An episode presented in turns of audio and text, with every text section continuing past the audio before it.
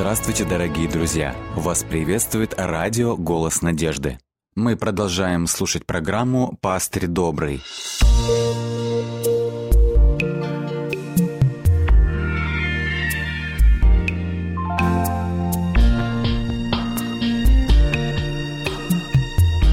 Программа «Пастырь добрый». Добрый день! В эфире программа «Пастырь добрый». Книга Откровения, вторая и третья главы. В данных главах книги Откровения представлены послания Иисуса Христа к семи церквям. Эти семь церквей символизируют семь периодов истории церкви. В этих посланиях Христос дает оценку духовного состояния для каждого периода. И это Христос делает в следующих словах. «Знаю твои дела». Эта оценка дается по самому главному вопросу. Иисус Христос оценивает, насколько эффективно, насколько ярко церковь, церковь Христа, его церковь, как светильник этого мира, проливает свет в этом темном мире. Давайте рассмотрим обращение каждой из этих церквей. Прежде всего, Иисус обращается к Ефесской церкви. Первый период истории христианской церкви – это апостольский период. Апостол Иоанн закончил свое служение около сотого года, поэтому мы можем сказать, что к этому времени закончился апостольский период. Это период, э, который длился приблизительно 70 лет. Когда мы читаем послание к первому апостольскому периоду, мы можем увидеть, что это единственный период христианской церкви, когда Христос дает наивысшую оценку духовного состояния. Этот факт уже сам по себе вызывает интерес, каким должно быть духовное состояние, чтобы сам Иисус Христос дал наивысшую оценку. Давайте посмотрим, каким был светильник церкви в этот период. Христос выделяет целый ряд положительных характеристик Ефесской церкви. Во-первых, Христос говорит, это вторая глава, второй стих, «Ты испытал тех, которые называют себя апостолами, а они не таковы, и нашел, что они лжецы». Мы видим в этот период церковь отстояла, сохранила чистоту учения Христа. Здесь сказано, что была попытка лжеапостолов проникнуть в церковь, но как церковь отреагировала? Сказано, лжеапостолы были выявлены, они были испытаны или разоблачены и отвергнуты. Мы видим, что это было единство в учении, это была одна вера. В книге «Деяния апостолов» мы читаем, «И они постоянно пребывали в учении апостолов. Далее во втором стихе книги Откровения второй главы сказано «Ты не можешь сносить развратных» или, как сказано в современном переводе, «Ты не терпишь нечестивых». О чем говорят эти строки? В книге «Деяния апостолов» представлена история Анании Цапфиры. Мы помним, как трагично закончилась эта история. Послушайте, что пишет об этом один автор – Пожелал бы кто-нибудь из нас стать членом вот такой общины, где грех наказывался смертью? Что случилось бы тогда с нами? Вот так выглядела церковь Иисуса Христа. Такая святость Божья царила в ней, что грех наказывался не иначе, как смертью. Еще за что Христос хвалит апостольский период. Он говорит, это второй и третий стихи второй главы книги Откровения знают дела твои, и труд твой, и терпение твое, или же стойкость твою. Ты много переносил, и для имени моего трудился и не изнемогал. В книге «Деяния апостолов» описан случай, когда Павел и Сила благовествовали в городе Фессалоники. И посмотрите, что там произошло. Деяния, 7 глава, 8 стих сказано. «И присоединились к Павлу и Силе великое множество, но неуверовавшие иудеи, возревновав и взяв с площади некоторых негодных людей, повлекли Иосона, это один из членов церкви Физалоники, и еще некоторых братьев городским властям, крича «Эти люди, перевернувшие вверх дном весь мир, теперь уже пришли и сюда». Вы видите, какое влияние, какой масштаб миссионерской деятельности был в этот период. Фессалоникийцы говорят, эти люди, перевернувшие вверх дном весь мир, они уже и сюда пришли. Почему фессалоникийцы пришли в ужас? Потому что, когда появлялись христиане, это была неудержимая сила, ей невозможно было противостоять. Это была реальная угроза их языческим культам. И я хочу заметить, что в то время христиан было совсем немного, и мы видим, что у них было очень большое противостояние. Но, несмотря на все это, за довольно короткий период времени Евангелие проникло во все уголки цивилизованного мира того времени. Обратите внимание на динамику распространения вести. Сначала евангельская весть как мы знаем, была проповедана иудеям, потом самарянам, потом весть проникла на юг, в Эфиопию, Египет, потом на север, в Сирию со столицей в Антиохии, затем была охвачена Малая Азия, Греция, Рим, Персия, Индия, затем Фракия, Скифия. Э, Ориген писал, что апостол Андрей дошел примерно до нынешней Абхазии и Крыма. Тертулиан спустя 70 лет после смерти Иоанна писал «Во всех местах прославляется имя Иисуса, который уже пришел и царствует». Это был триумф церкви. Об этом периоде в первой печати сказано так. «И вот конь белый, и на нем всадник, он вышел как победоносный, чтобы победить». Белый всадник апокалипсиса, победоносно шествовал и завоевывал сердца для Христа. Мы видим, что во всем это была образцовая церковь. Христос во всем их хвалит. Я хочу обратить внимание на то, что Христос отмечает у этого периода семь положительных характеристик верности. Он отмечает их дела – труд, терпение. Они не сносят нечестивых в своей среде. Они проявили бдительность и ревность, чтобы выявить и разоблачить лжеапостолов. Они проявили стойкость и непоколебимость, когда их притесняли. Ценные ли это качества? Бесспорно. То есть в ранней церкви все правильно, что касается доктрин. Все правильно, что касается того, во что они верят апостольская церковь сохранила чистоту свидетельства Христа и учения Иисуса Христа. Однако, несмотря на общее положительное состояние, хоть Иисус и дает хорошую положительную оценку церкви этого периода, но все же есть оговорка.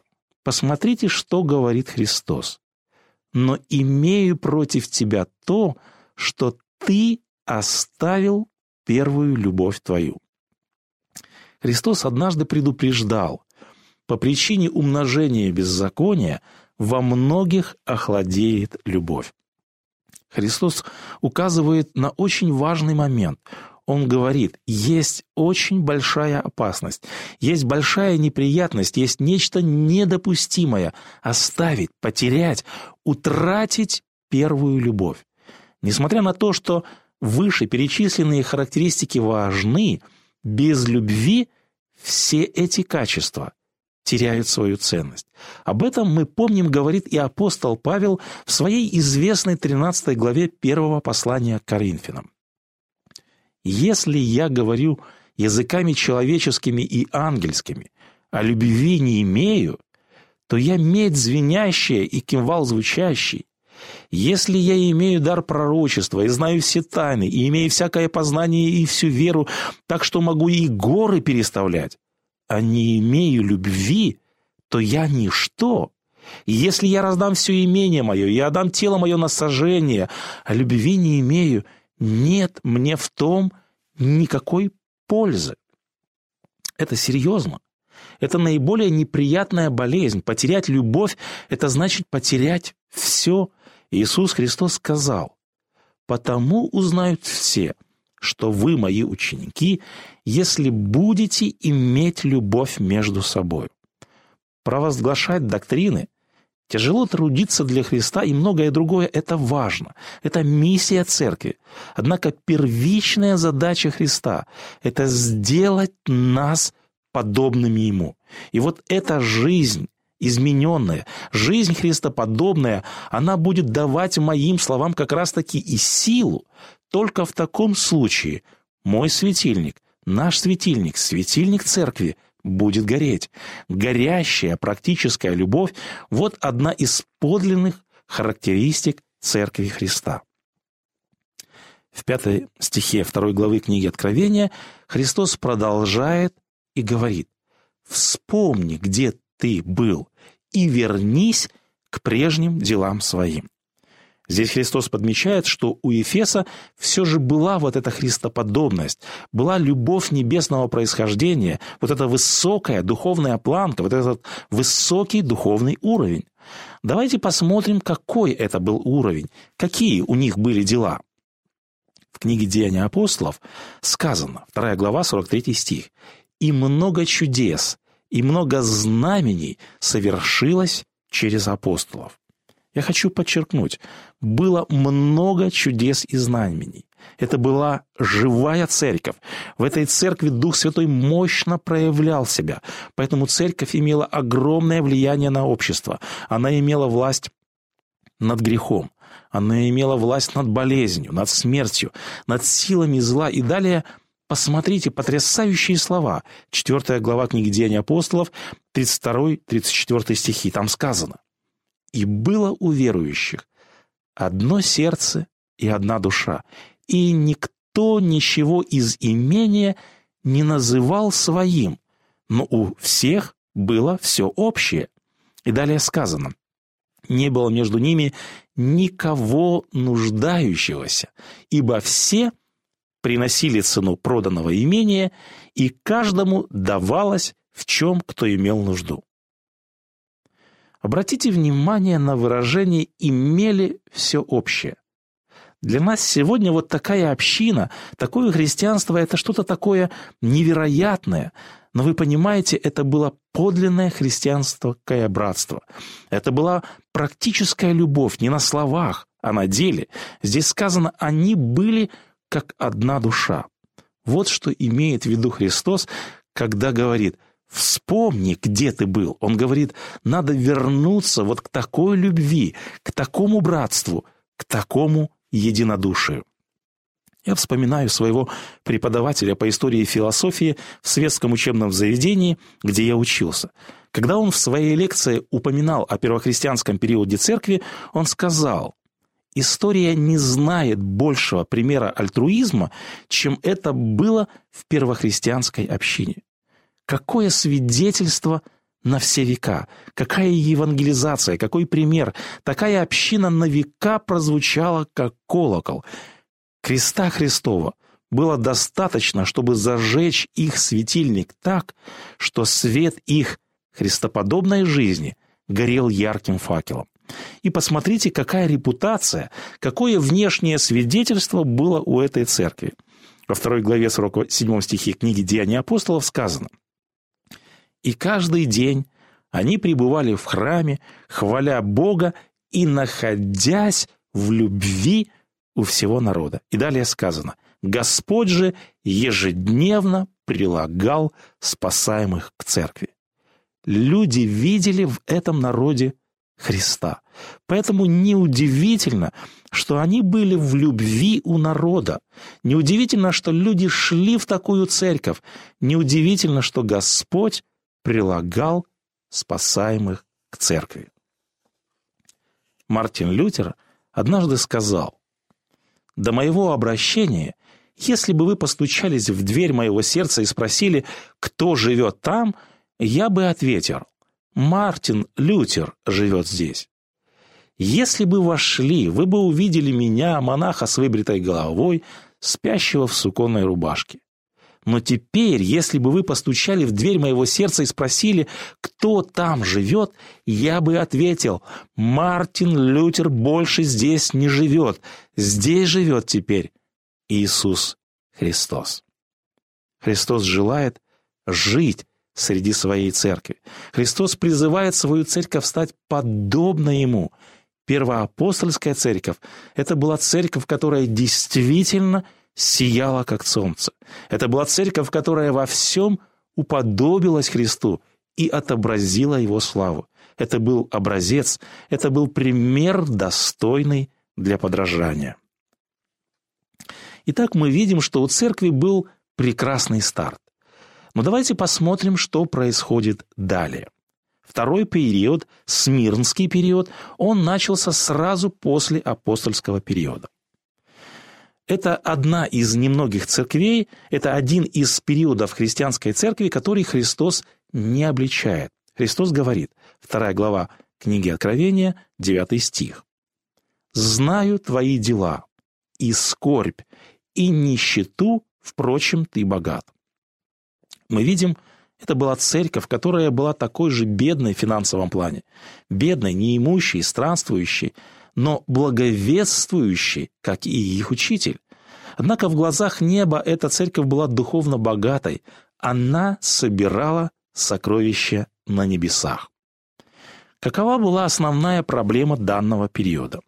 Христос говорит, «Вот, дьявол будет ввергать из среды вас в темницу, чтобы искусить вас, и будете иметь скорбь». Вслед за апостольским периодом последовал период жесточайших гонений. В данный период выделялось 10 этапов гонений. Период гонений длился более двух столетий до момента, когда на престол взошел император Константин, узаконивший христианство. По какой причине? Почему христиан подвергали преследованиям? Христиан преследовали потому, что они отказывались поклоняться культу императора. Все, что нужно было им сделать, все, что от них ожидалось, это раз в год каждый гражданин Римской империи должен был бросить щепотку фимиама на переносной алтарь императора. Вот такой алтарь приносили в каждое селение, люди расписывались и расходились по домам. Однако христиане отказывались это делать, и из-за этого их преследовали. Христиан преследовали самыми различными и самыми жестокими способами. Это была громадная машина смерти.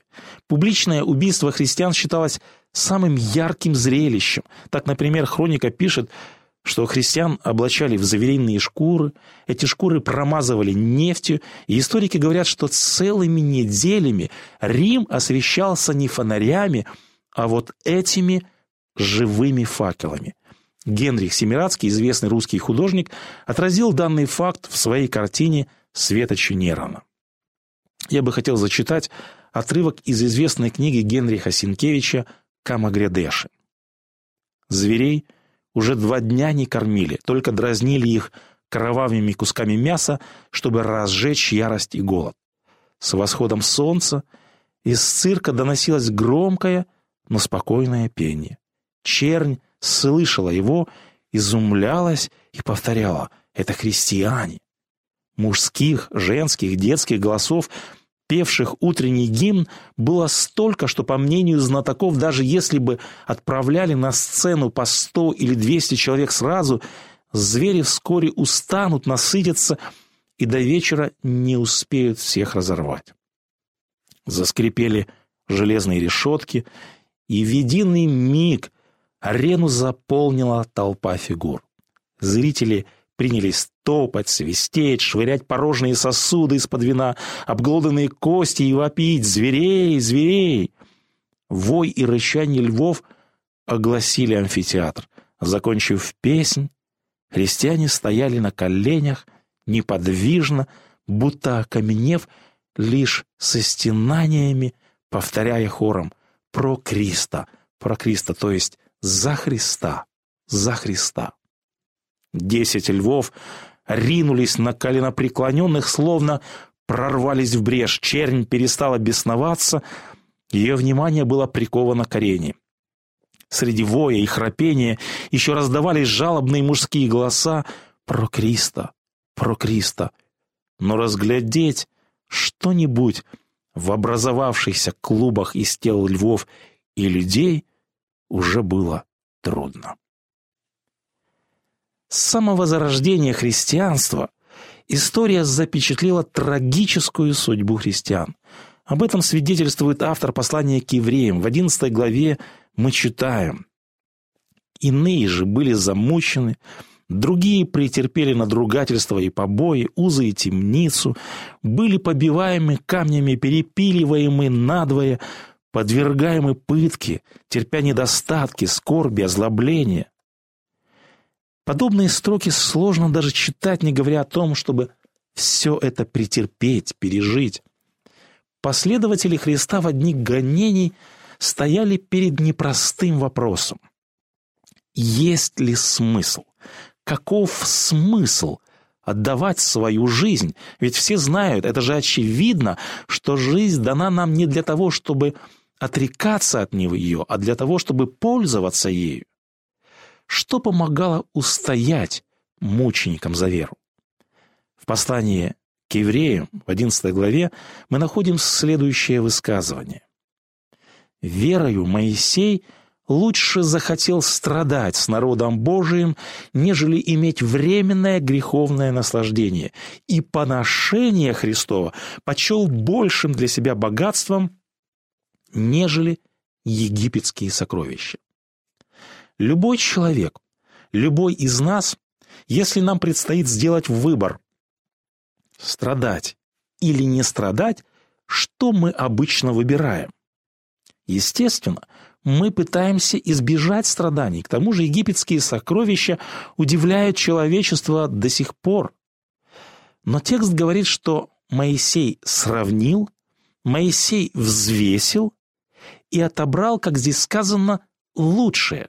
Возникает вопрос, почему страдания, почему поношение Христова Моисей почел большим для себя преимуществом, нежели несметное богатство, слава и неограниченная власть? Обратите внимание на то, что дальше скажет автор.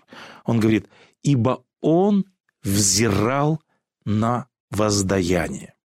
Моисей глазами веры взирал далеко вперед, на неприходящее. Он взирал на перспективы будущей жизни. Верой он стал победителем в сложном испытании. И, как мы знаем, он получил воздаяние. Поэтому именно он, Моисей, сошел на гору, чтобы стать живой иллюстрацией, чтобы стать живым свидетелем того, что жертва ради Христа не бессмысленна. Об этом говорил и Христос ученикам.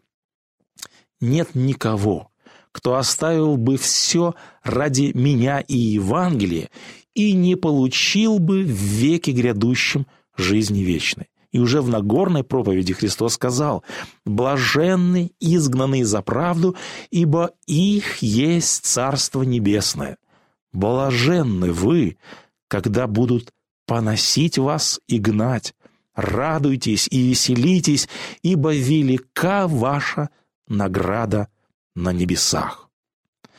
Это ответ на то, почему путь к креста, почему путь самоотречения – это не бессмысленная жертва, почему лишение ради Христа – это преимущество. В книге Откровения в третьей главе сказано так побеждающему дам сесть со мною на престоле моем, говорит Христос, как и я победил и сел с Отцом моим на престоле его».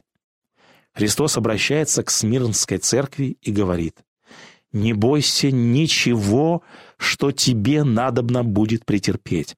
Вот дьявол будет вергать вас из среды в темницу, чтобы искусить вас, и будете иметь скорбь, но будь верен до смерти, и дам тебе венец жизни». Венец, который обещает Христос, это венец победы. Это венец Господь обещает дать каждому, кто верен Ему до конца. Послушайте, что писала однажды Вестница Божия о своем первом видении. «Когда мы молились, сила Божья сошла на меня. Мне показалось, что я окружена светом и поднимаюсь все выше и выше над землей. Далее Лена Уайт описывает то, что она видела и что она переживала, когда пребывала в видении в обителях неба. Любуясь великолепием всего места, мы старались вспомнить, мы пытались припомнить все самые крупные наши переживания. Однако они показались такими ничтожными по сравнению с превосходящей все земное вечной славой, окружавшей нас, что мы ничего не могли ответить, а только восклицали «Аллилуйя! Как просто попасть в вечность!» Когда мы шли вперед, нам встретилась группа людей, также изумленных великолепием этого места. Вестница Божия дальше пишет, и обратила внимание, что их одежды отделаны по краям красной каймой, их венцы сияли, а облачение было белоснежным. Мы приветствовали этих людей, и я спросила Иисуса, кто они такие. Христос ответил, что это мученики, которые отдали за Него свою жизнь. Удивительные вещи, пишет далее Вестница Божия, виденные мною, невозможно описать. О, если бы я умела говорить на языке ханаанском, тогда я хотя бы немного рассказала о славе лучшего мира. Христос сказал мне, ты должна вернуться, чтобы рассказать другим то, что я показал тебе. Иногда я думаю, пишет Лена Уайт, что больше не могу оставаться на земле, настолько мрачно мне кажется все, что на ней. Я чувствую себя здесь очень одинокой, ибо я видела лучший мир.